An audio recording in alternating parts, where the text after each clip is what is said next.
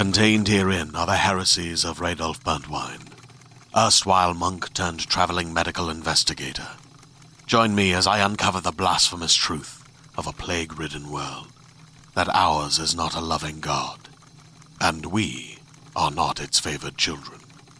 The heresies of Radolf Burntwine, coming January 2nd, wherever podcasts are available.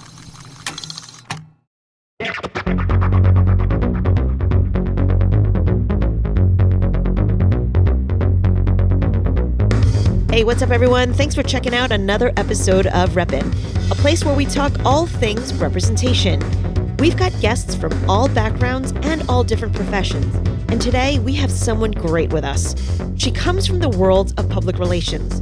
She is the founder of the Make Agency, a global PR firm. Her clientele are high profile organizations, organizations like the UN, UNICEF, to the BBC, and MTV. Her focus is human rights and social justice issues.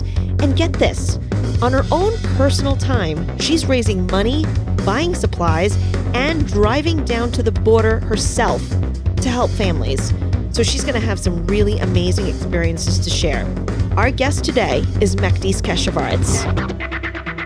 Can you tell people a little bit about yourself and a little bit about your background and where you're from? Sure. My name is Mahdis Keshavarz. I am an Iranian woman that was born in Iran and shortly thereafter moved to Seattle and, and grew up in an era that was called grunge. And so I started my life in the punk rock world and punk rock community and was lucky enough to, to be a part of some really amazing stuff in the 90s before I moved to New York in the late 90s to become a diplomat was my goal. And I ended up working for Secretary General Kofi Annan's office um, and doing a lot of work around an organization called the Hague Appeal for Peace, and getting recruited from that to start PR, a, world that I didn't think I was going to be a part of and that wasn't for me, but that I have been in for now a lot of years.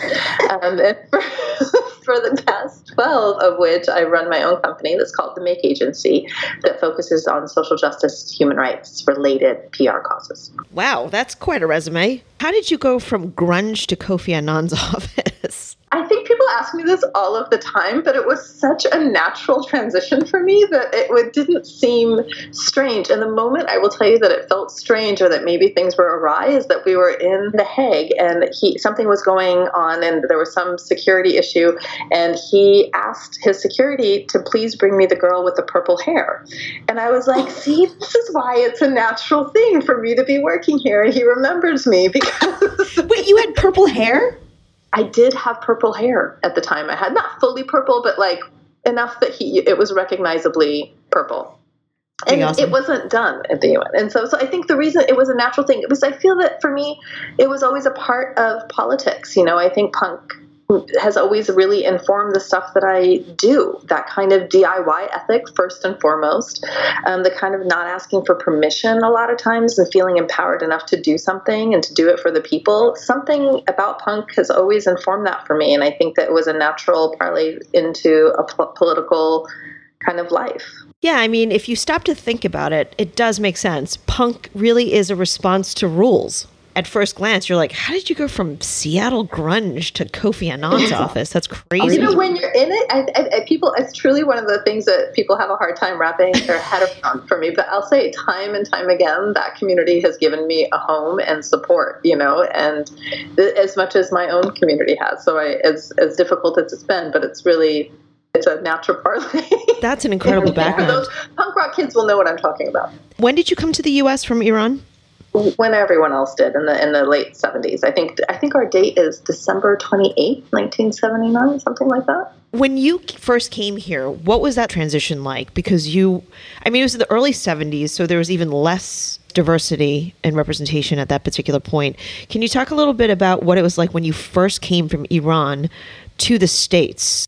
You know, I was very young, Evelyn, but I will tell you that the, the, the memories aren't great ones okay. in that way. When we first came to the U.S., um, we went to Oklahoma, which wasn't the place to be. For those who don't have a history lesson, the Iranian Revolution happened, and it was especially uh, chaotic around the, the involvement of the U.S. and actions that the Iranians inside Iran took against the U.S. embassy. And choosing to go to the, the South um, was a pretty challenging choice for my parents. So we went there because we had a we had family there, and my parents went to university um, at the University of Oklahoma. But my memories were of a lot of discrimination, a lot of um, kind of trying to hide or seeing my parents kind of hide our identity. We didn't speak Spanish, but we were happy to be Mexican, and even within the preschool space, um, being singled out time and again, and and so it's a very they're rough memories, you know. They're they're they're not. Um, it wasn't all terrible, but they certainly weren't ones where people are like, "Oh yeah, we came and I learned all these things." It was uh, yes, we came, we had to learn all these things, but at the same time, it was a constant attempt at justifying that we are, you know, human beings and we get we should be treated fairly. Also, though, on the positive side, helped me inform the kind of person I want to be and how I look at others and how I look at the immigrant experience in this country. I wanted to go back to when you were telling us about how you had to hide your identity as a young child, regardless of whatever your background is, those are important developmental years. Um, which is already hard enough. But then you had this extra layer of trying to consciously hide your background. That must have been super hard. How did that affect you? I, I, honestly have so many of these stories, and I'm indebted to my parents who really didn't give me space to kind of create a lot of self shame. One thing that Iranians have that I think gives us a, an advantage as, as an immigrant population is we have a deep, deep sense of entitlement to many things. So, uh, our vast history, the culture, the music, the contributions, and things that we've made, I was really lucky in that my family's always made um, space for that in our household. Um, and it gave me a lot of strength. But to give you an example of a time that it was a challenge for me me. Um, in the sixth grade, I, I, had transitioned. We'd moved up to Seattle by then, and we were living in um, in an apartment. And I was ostracized uh, by my school community for for numerous reasons, stupid reasons um, that just uh, junior high kids can really come up for for themselves. Um, of uh, around material, us having a, a nicer car than I did was was they couldn't understand why an immigrant family would have a nicer car. Wait a second. Wait this is a classic story of haves versus have nots, but in this case, you having nice things actually made you more of a target? My dad bought an old Mercedes. That was too much for some of the fellow students. Um, I can't believe I'm telling this story, but I got ostracized, like enough that I ultimately changed schools. But the part that was an interesting moment in that was that um, there was an article in the school paper, and the article in the school paper said that Iranians should be blown off the face of the earth. That was actually the, the line that was in it. And in combination with kind of being targeted and bullied in the school, school and then this article coming up, I remember going home in the sixth grade and just weeping my eyes out, being like, I can't go back there. I hate it. I can't hang. Like, this is not okay. And look at what they're saying. How am I supposed to go back there? They want to blow me off the face of the earth. They bully me at lunch, like this, this, that, and the mm-hmm. other thing.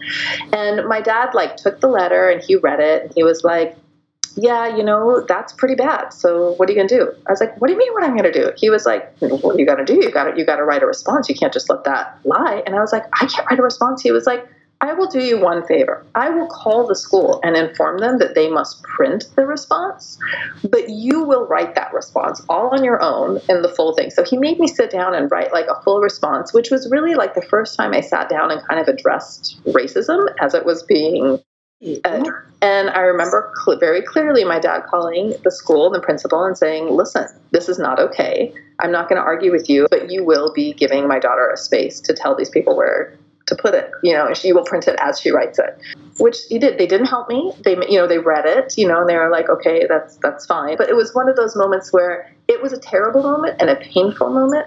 But I think the teaching moment out of it came out to say that, oh wait, I don't just come home and cry about it. I have to do something. And time and time again in life um, my parents really were like, no, you, you, you get to be entitled to having a voice. You get to be entitled to having a response. And I, I, I feel like I built a career off of that. you, you absolutely did. I mean, being bullied is awful.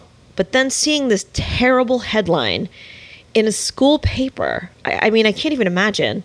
Um, so you'd think that your father would like storm down to school, talk to the teachers and principals, but instead, his response was a little bit unexpected, right? Sure.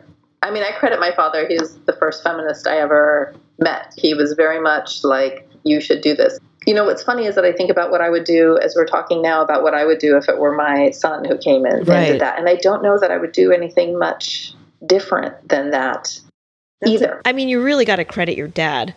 Um, so, when you had to sit down to write that response, can you tell us a little bit about what that was like? I was already mad. Like when you get bullied, I really understand that when someone treats you unfairly and, you know, you get mad. And I think it's an okay anger to get mad. It feeds us in many ways, that kind of anger and fury and the hurt. You know, I think where we all often, often, time and again fail is that being able to channel it into something. Something And realizing it doesn't have to be a violent challenge. I think it was the first time sitting down, I was like, oh, you know what? These guys may be treating you this way, but my words can really be stronger than theirs. I'll show them. That was my thing. And I wasn't, it's not like I was like some prolific writer or anything like that. It was just that I sat down and I realized, like, oh, wait, if I put this pen to paper, I can put them in their place. And there was something empowering about that because yeah. it becomes a matter of record, right? And I realized that it's a matter of record that you wrote something horrible and racist, and then it's a matter of record that I didn't take it, that I put something in response. And I think there's value to that because when you look back, you know, here I am, you know, 20, 30 years later, remembering that moment and remembering the actions, but still seeing that as hard as it was, it built me as a Yeah. person too. Yeah. So you really had a choice at that moment. You could have crumbled from it, but instead you responded to it.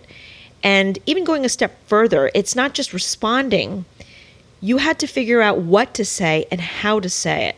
So I know it's been a long time, but do you remember vaguely what you wrote?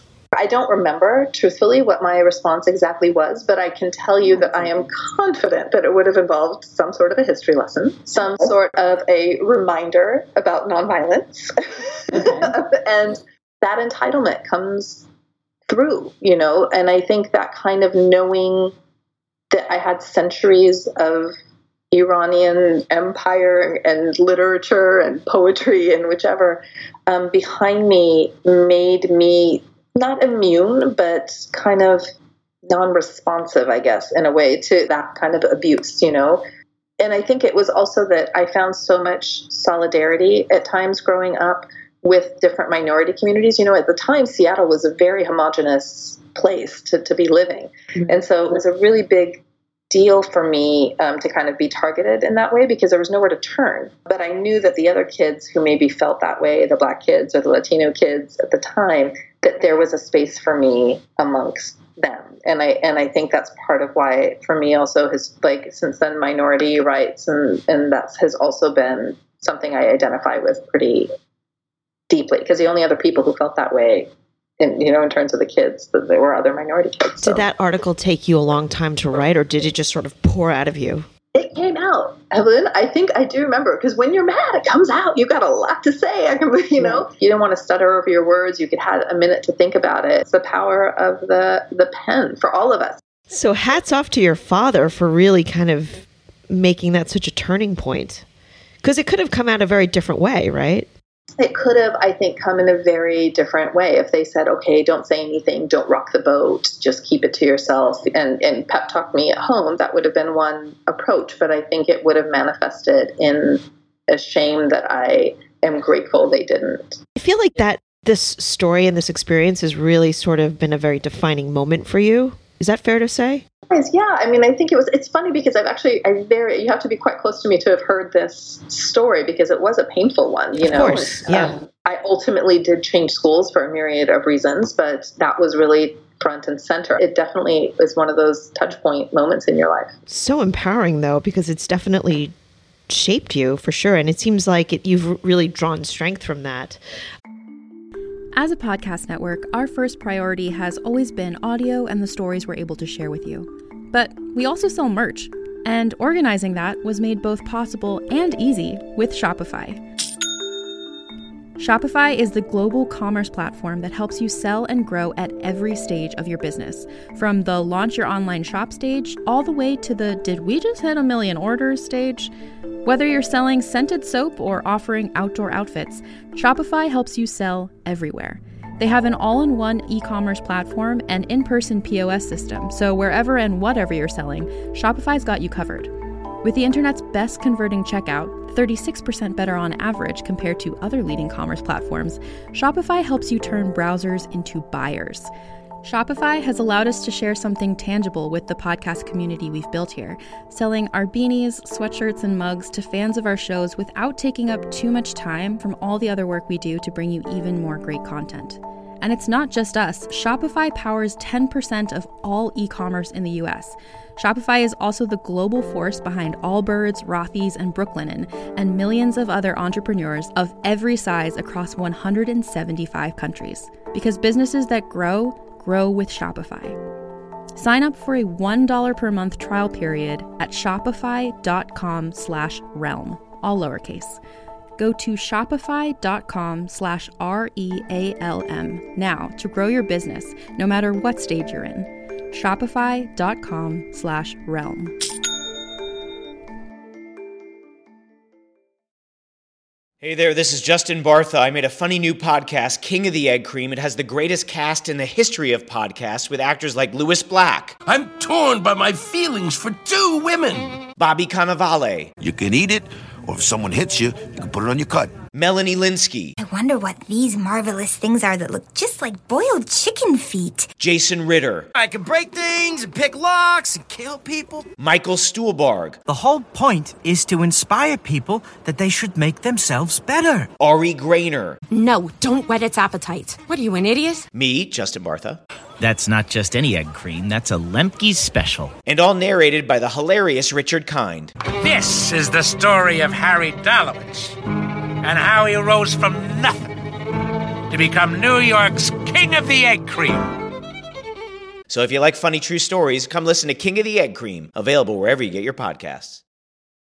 Um, Sure. when you were in that time period, not necessarily this example, but did you have friends in your neighborhood or um, your community or even on television that you could actually look to and be like, hey, you know, I kind of get you, you get me? Um, I know that you had mentioned, you know, African American kids and Latinos, but did you have anyone that you could directly relate to that was in your age group, in your neighborhood? The, the fact is, Evelyn, I, I did have a cousin who was in the school with me, but she passed as white. She had blonder hair and blonder, and so there was no allyship in that realm, which was a very uh, challenging thing. So that where did I look to? Honestly, I feel like Janet Jackson really helped me. when you're saying that, Janet, that's amazing. Wait, how did Janet Jackson help you? Was out of something, but like that that album of like rhythm Control. And control, and you know, you realize like, oh, there is some badassery to be had. So in Right. that way, like as you're talking to me, I'm like, what was it around that time that like musically or whatever? Because music has always been kind of a, a, a place uh, to hide and a place to get motivation and kind of hyped And from. strength. at the time, I think it was Janet. Honestly, um, No, no, no. That's not anything to laugh at. That album was awesome. And, you know, we connect with music in a million different ways. But it doesn't sound like you had anyone in your life at the time that you could really connect with. Um, and I don't even think you had anyone in media to look to, right? No, not at the time. I, I was I'm really just racking my brain, being like, who could it be? I remember like desperately wanting Paula Abdul to be Muslim. I was like, her last name is Abdul. Come on, like, give me this. You know, like, could it be her? Um, so you just desperately looking for someone, someone brown, someone Muslim, someone Middle Eastern, someone anything that kind of could be you, like you know, uh, uh, you looked at, I was like, think people who I used to think about who's the boss, you know, um, who was Leah Dramini, something like that. Um, Leah. Leah Remini, that's her name. Um, she, there was some side show that she was on, on off of Who's the Boss that was about Yes, young girls models. models or something. And I remember being like, you guys have brown hair. This is amazing. Are you guys Muslim or Middle Eastern? Anything? Italian? Does that like being Muslim? Like, what is it? You know, you just wanted So you were just really reaching, right? Anybody, just give me something. yeah, same here. I didn't really have many that I could look to in media either. Um, so if I wasn't watching programs imported from Hong Kong, I had like Michelle Yeoh, Margaret Cho, um, and like newscasters Kaity Tong and Connie Chung. Connie Chung. I mean, That was it though. So I guess this is sort of a, a broad question. Has there been any change with representation then? So that's the first part of the question, and representation now. Yes. I, you know, with age comes wisdom, right? In a way, but I think we would be remiss not to acknowledge that there's been major changes that have happened in terms of representation, right? Right. And that's come through our utilizing our financial strength in that way. I think as immigrants, as minorities, the stronger we've become economically, and the more willing we are to flex those muscles, and the way that some of this power stuff has become decentralized in terms of being able to make your own content, I think that that's been a huge shift for us as a community, for Iranians specifically. You know, Iranians have had a really, really robust film and television kind of community for decades. You know, right. we come from a tradition of oral tradition and storytelling, which I think is part of our community. And I was lucky because I went back to Iran, so I was able, you know, up until the, the, early 2Ks, I should say, until about 10 years ago, I, would, I was going to Iran quite regularly. Um, and I would go to theater and I would see television. I would come back here and I'd be like, gosh, it could be so different because when you see content created by you for you. You realize, like, oh, wait, like, I didn't, there was no weird kind of stereotype through that whole thing. We just were as people. And I know I'm not the only one. I know so many of my, you know, counterparts in film and media and um, here in the United States that are Iranian kind of feel that same empowerment of like, well, let's just make it. You know, when it's just about us, it's not so abnormal. This is just part right. of who we are. It's never going to be enough because we're living in this climate right now that something has gone awry terribly in that process. But I think that, yeah, when you see it, you realize, like, oh, I'm, I'm just part of it here. And I think what it does for you as a person is that I, for me, anyways, it has stopped making me constantly question my place you know do I ah. belong here? Do I belong there? Am I worthy? Do I deserve this or that? And I think that you, for me, I realize, you know, these aren't questions I need to be asking myself because my answer is yes to all of it. Yes, I deserve it. Yes, I, I belong. Yes, I can to all this stuff. The question is anybody who's challenging that notion, it's their problem you know and i right. can't help you on that journey because that is disempowering for me if that makes sense is that i don't it does. It does. But i have to go back to say something that you said. Actually you bring up a couple different good points. For people who don't necessarily understand the importance of representation help explain why representation is so important.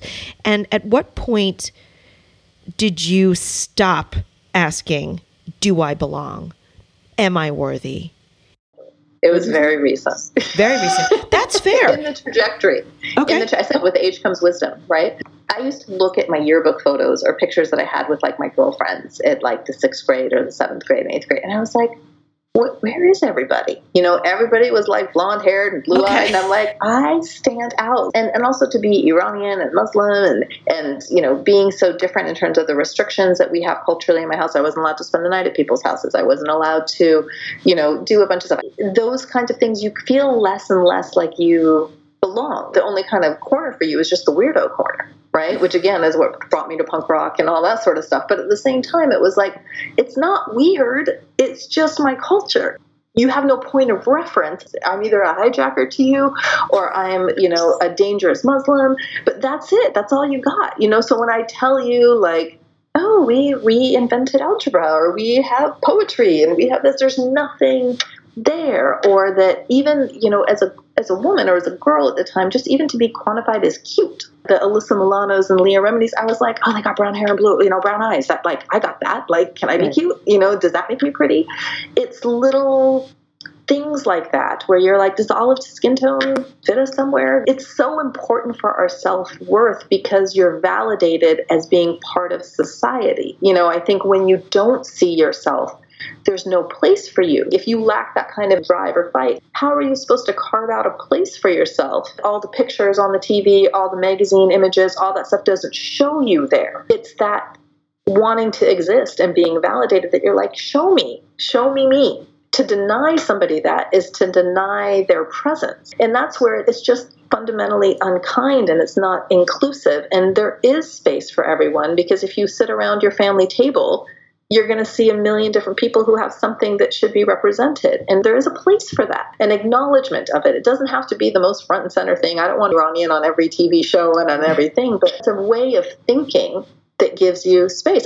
For you, when did that shift from feeling like you were underrepresented and maybe marginalized go towards empowerment? When I saw the tide in the United States shifting so visibly as it has in the past three years. What's created has always been there. It's just that it's been given a platform, an open platform. And I think when I saw that shift, I was like, you know what?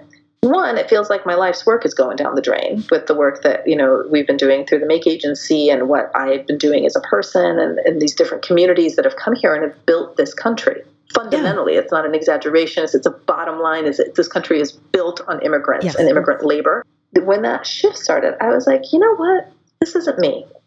Right. this isn't this isn't my fight at this moment because i did what's expected of me. It, it's my problem because you're making it my problem. Fundamentally you need a mirror and you being the proverbial you is that you need a mirror and you need to do some real introspective talk. And what it puts the rest of us in is that we have to just defend ourselves against the violence that gets spewed at us all the time. Mm. that kind of divisiveness that kind of so part of it is i realize like my it's about coming back to your humanity and that's all we have. And in my humanity i don't i'm not an iranian human i'm not a muslim human i'm just a human being just like you or anybody else. And i think if i can just hold on to that kind of thinking then all of the kind of other points of like oh i'm an iranian muslim american woman that makes me maybe different than being a Chinese American Buddhist woman, you know, or mm-hmm. so. So let's, they're there. I, I respect those different parts of me and they're inherent to who I am. I can't separate them. And because I can't separate them, I can't continue justifying them. It's just who I am. And there's a freedom in it. And I want to be free. That's the thing, right? As a human being, we all embody a million different things. I know I know that I've talked to a couple of other people and one person actually said it's exhausting and frustrating to constantly for us as quote unquote minorities to bear the burden of responsibility to educate others. Yes. And one I do it in my day-to-day life. And two, I do it as a career.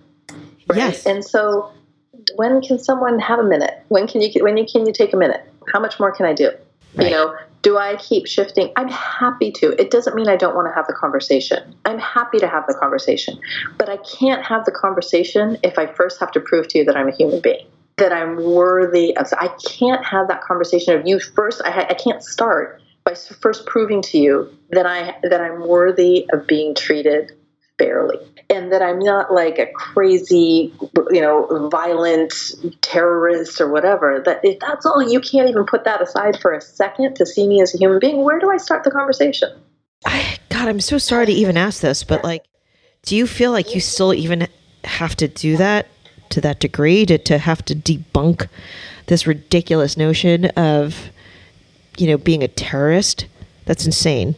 It's a, it's a tough place to, is where do you start? You see the way that they speak about Middle Eastern folks. Who was it that there was a senator who said uh, in response to the, the shooting, the mass shooting in, in El Paso, he tweeted out like, "Hey, if you want if you want to have target practice and shooting practice, go enlist, go to Afghanistan, go to Iraq." And I'm like, "Wow, wow, guys!" But you know that's that's the norm is that, that is that that's the but that's time and time again. So i'm like so we're target practice? Is that how you see us? You know where do you have that conversation when there's so many things that are happening like that? Where do you where do you start? It's so discouraging to hear that these ideas are still being held.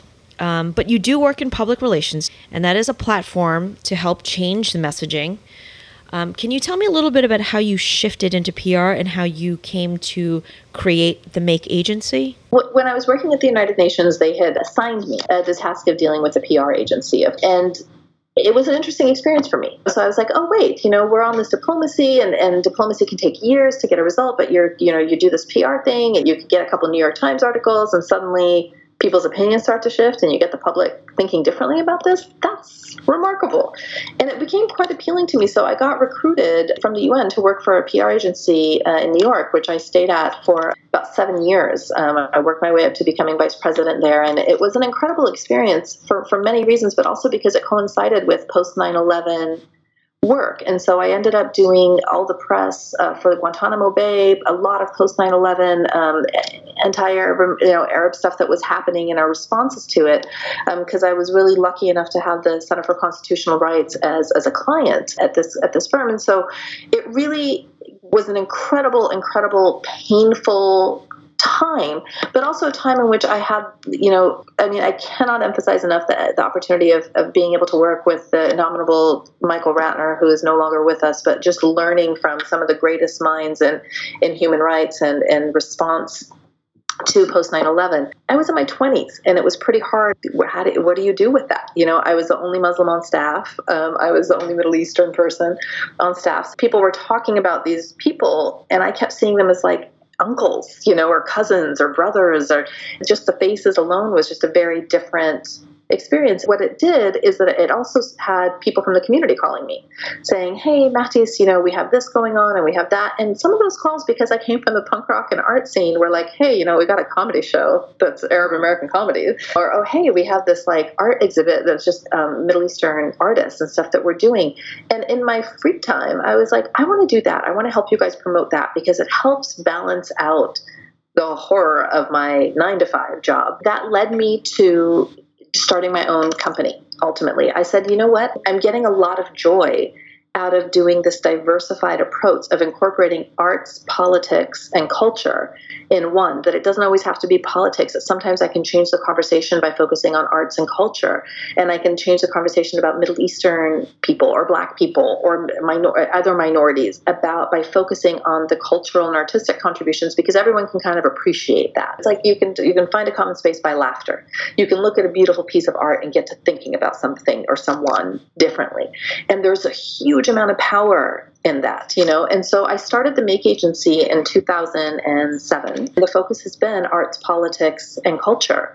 We've been working diligently for, you know, the past 12 years, you know, highlighting the underdog, which is really my specialty. Two years ago now, I we formed a sister company called Polite Society, and Polite Society is a company that's focused on being polite. Our tagline is "There's always a reason to be polite," and we have cards and gifts and things that encourage people to just connect. And it was a bit of my response to feeling like your life's work is being challenged, you know, as it has been the past three years with these new laws and travel bans and things that have come up where you feel like you were making so much progress and only to find that maybe not.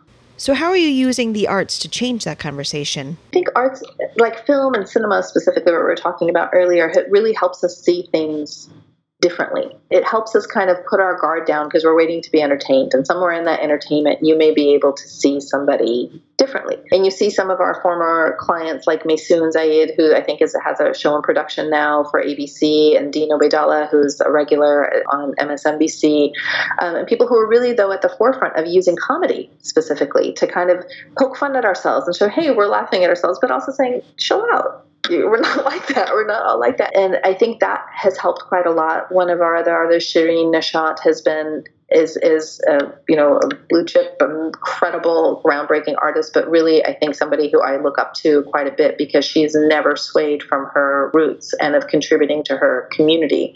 And you see that her artwork, whether it's film or whether it's photography, is forever tied to who she is and where she comes from, but also pushes that conversation forward and to say that as an artist, I can still have this voice and I can use that voice in defense of those who cannot defend themselves. And I think that those are some examples of ways in which art really changes us. And I think those are those are opportunities where we really have seen where the power of arts and culture lies.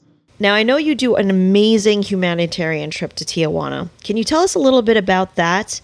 And something you had said earlier about a sister company that you created called the Polite Society. I'd love to hear more about that and sort of what the background of that is. Polite Society is, um, as I said, is the is the company that we have, and it's a sister company for for the Make Agency, um, which is a PR firm, and Polite Society is a gift company. Both have are founded on this premise that we're going to give back to society. And Polite Society, especially, gives a portion of all the sales back to causes and issues that we care about um, that we think can impact the world. And one of those things that has been weighing heavily on me are two, are two things. One is the travel ban that is that has been in place since 2017, which has prevented me from seeing any of my family. I will spare you my tears, but I have lost my father, who's been so impactful in my life, my uncle, and stuff, and and neither were able to see their families in the end because of this travel ban. I also, because of the sanctions against Iran, cannot offer material support to those inside Iran. So there is an earthquake, there is some catastrophic floods that are happening, and it is impossible to send money um, without there being a risk to you. So that's one. The second is that I live in Los Angeles at the moment, and I am two hours and 15 minutes away from the greatest border crisis to take place since World War II around the globe. And I see the news, I see this unrelenting, hateful rhetoric that is being spewed at the American public about the danger of immigrants, mm-hmm. and no commentary about what brings them there. What would possess you to take so much risk to come to the US? And it bothers me deeply because I'm an immigrant. I came to this country because I had to, and I've made the most of being here while being consistently reminded that perhaps I don't belong here. And I can't go back to my own country, and I can't help my own country in terms of the ways that I would like to by sending food and medicine and clothing. But I live two and a half hours from Tijuana, and I have the means through the Make Agency and through Polite Society to have the time and the expertise to do something. So I put a call out for uh, in early July asking to, uh, letting people know that I was going to raise some I was going to go down there myself and I was going to buy some food and medicine. I have a friend who I've known for 20 something years who is an incredible aid worker and lecturer at Yale University and she's been donating her time for the past few years to be down in Tijuana and, and helping for free in, in a medical clinic there. So I tried to raise $1,000, and in three days, I raised uh, close to 20. That's awesome. It was an incredible, incredible effort by people I know and love and complete strangers. And so in early July, we went down there and we spent $8,000 of the money. It's, it was hard to do, but I saw things down there that I, it's just unacceptable, Evelyn. There's no words for some of the conditions that people are living in, some of the lost hope that is down there, that it, there's just just no amount of talking that can convey that um, unless people see it for themselves. So, so that's what we, I've been doing. I've been donating my time to go down there to, to disperse, dispense this money, 100% of which, every single cent of that money is going back to the people. What sorts of things have you been able to give them through this effort? So let's see. The first time uh, that we that we went down, we were able to purchase diapers, uh, sanitary napkins, vitamins. There's a huge amount of um, skin conditions that are down there. So things that you don't really want to be buying, but uh, lice combs, scabies, lotions, that sort of stuff, because the conditions they live in are, are so abhorrent. And these are babies. I'm talking about 16 month old, three month old children that because of where they're at don't have a choice, and it's an extremely difficult thing to get rid of um, those kinds of skin conditions when you don't have access to clean water, clean sheets, clean living spaces. We bought a, a lot of formulas and, and, food, and we were able to visit um, a particular center that housed about 160 people of all backgrounds. People who have been told that their chances of reunification with their families, I'm not saying that they're on that boat coming through, there's someone waiting for them in the United States. They have family, most of them. They have a parent and someone who is willing to take them in. And they are trying to be reunited with their families. And they're stuck in these centers. And so we went to bring them food. And one of the centers that we went to, we realized um, because we didn't know the exact situation that we were getting into, that there was no food. There was about 100 children there. A few days after that, because that, that kind of imagery stays with you forever. But we were able, with that same donation money, to organize a food drop of taking a large amount of fruits and vegetables for those kids to to have something. So not only did you get them food, you got them nutritious food. Actual healthy food that was important to us. So we hope to continue being able to do that. Are you going to be doing it again? We're going to go back this month uh, in about two weeks. That's really incredible. If you had the opportunity to speak to people who are underrepresented, what would you say to them? That we got to see each other. That if I'm Iranian and Muslim and living this experience, I have to see you and your background. That I have to see that Black Lives Matter. That I need to see that immigrants on the border that you know are trying to reunify with their families that they matter and that I see them. And that my experience and their experience is one experience. You know, it may, the logistics of it may differ, but our struggle and hopes for freedom and to live peacefully are the same. And I think if we see that, if we can find that commonality between us and know that because we are the same and that your voice rising should be my voice rising, should be all of us, that there is a chain and powerful reaction to that that the powers that be are trying to break. that time and again in history they've tried to prevent that kind of unification because they know the strength that it can have. They know what happens when the people see each other as one and see each other as deserving. It's so important to see one another. At the end of the day, we really are more alike than we are different. What do you celebrate about your heritage?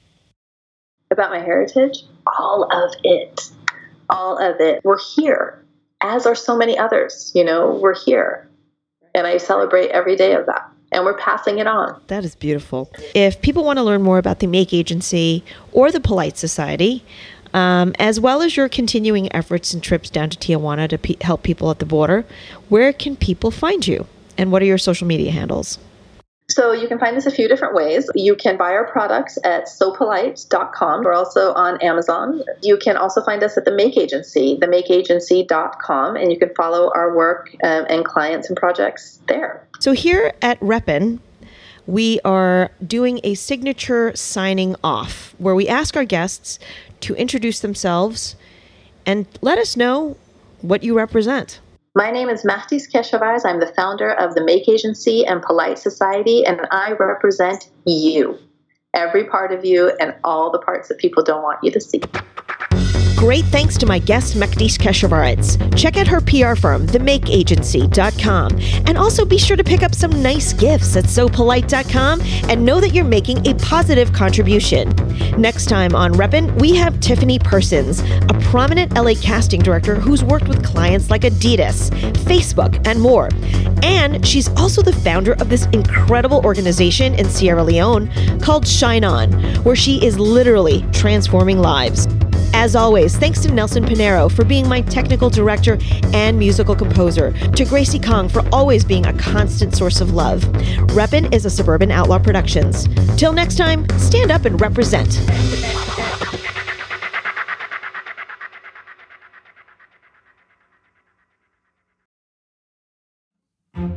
Nowadays, trends and news cycles change faster than we can blink. But there are some things that withstand the test of time. And if you're looking for a connection to something timeless, and maybe also a glimpse of life at a slower pace, I believe everyone can relate to the very human experiences explored in Jane Austen's novels.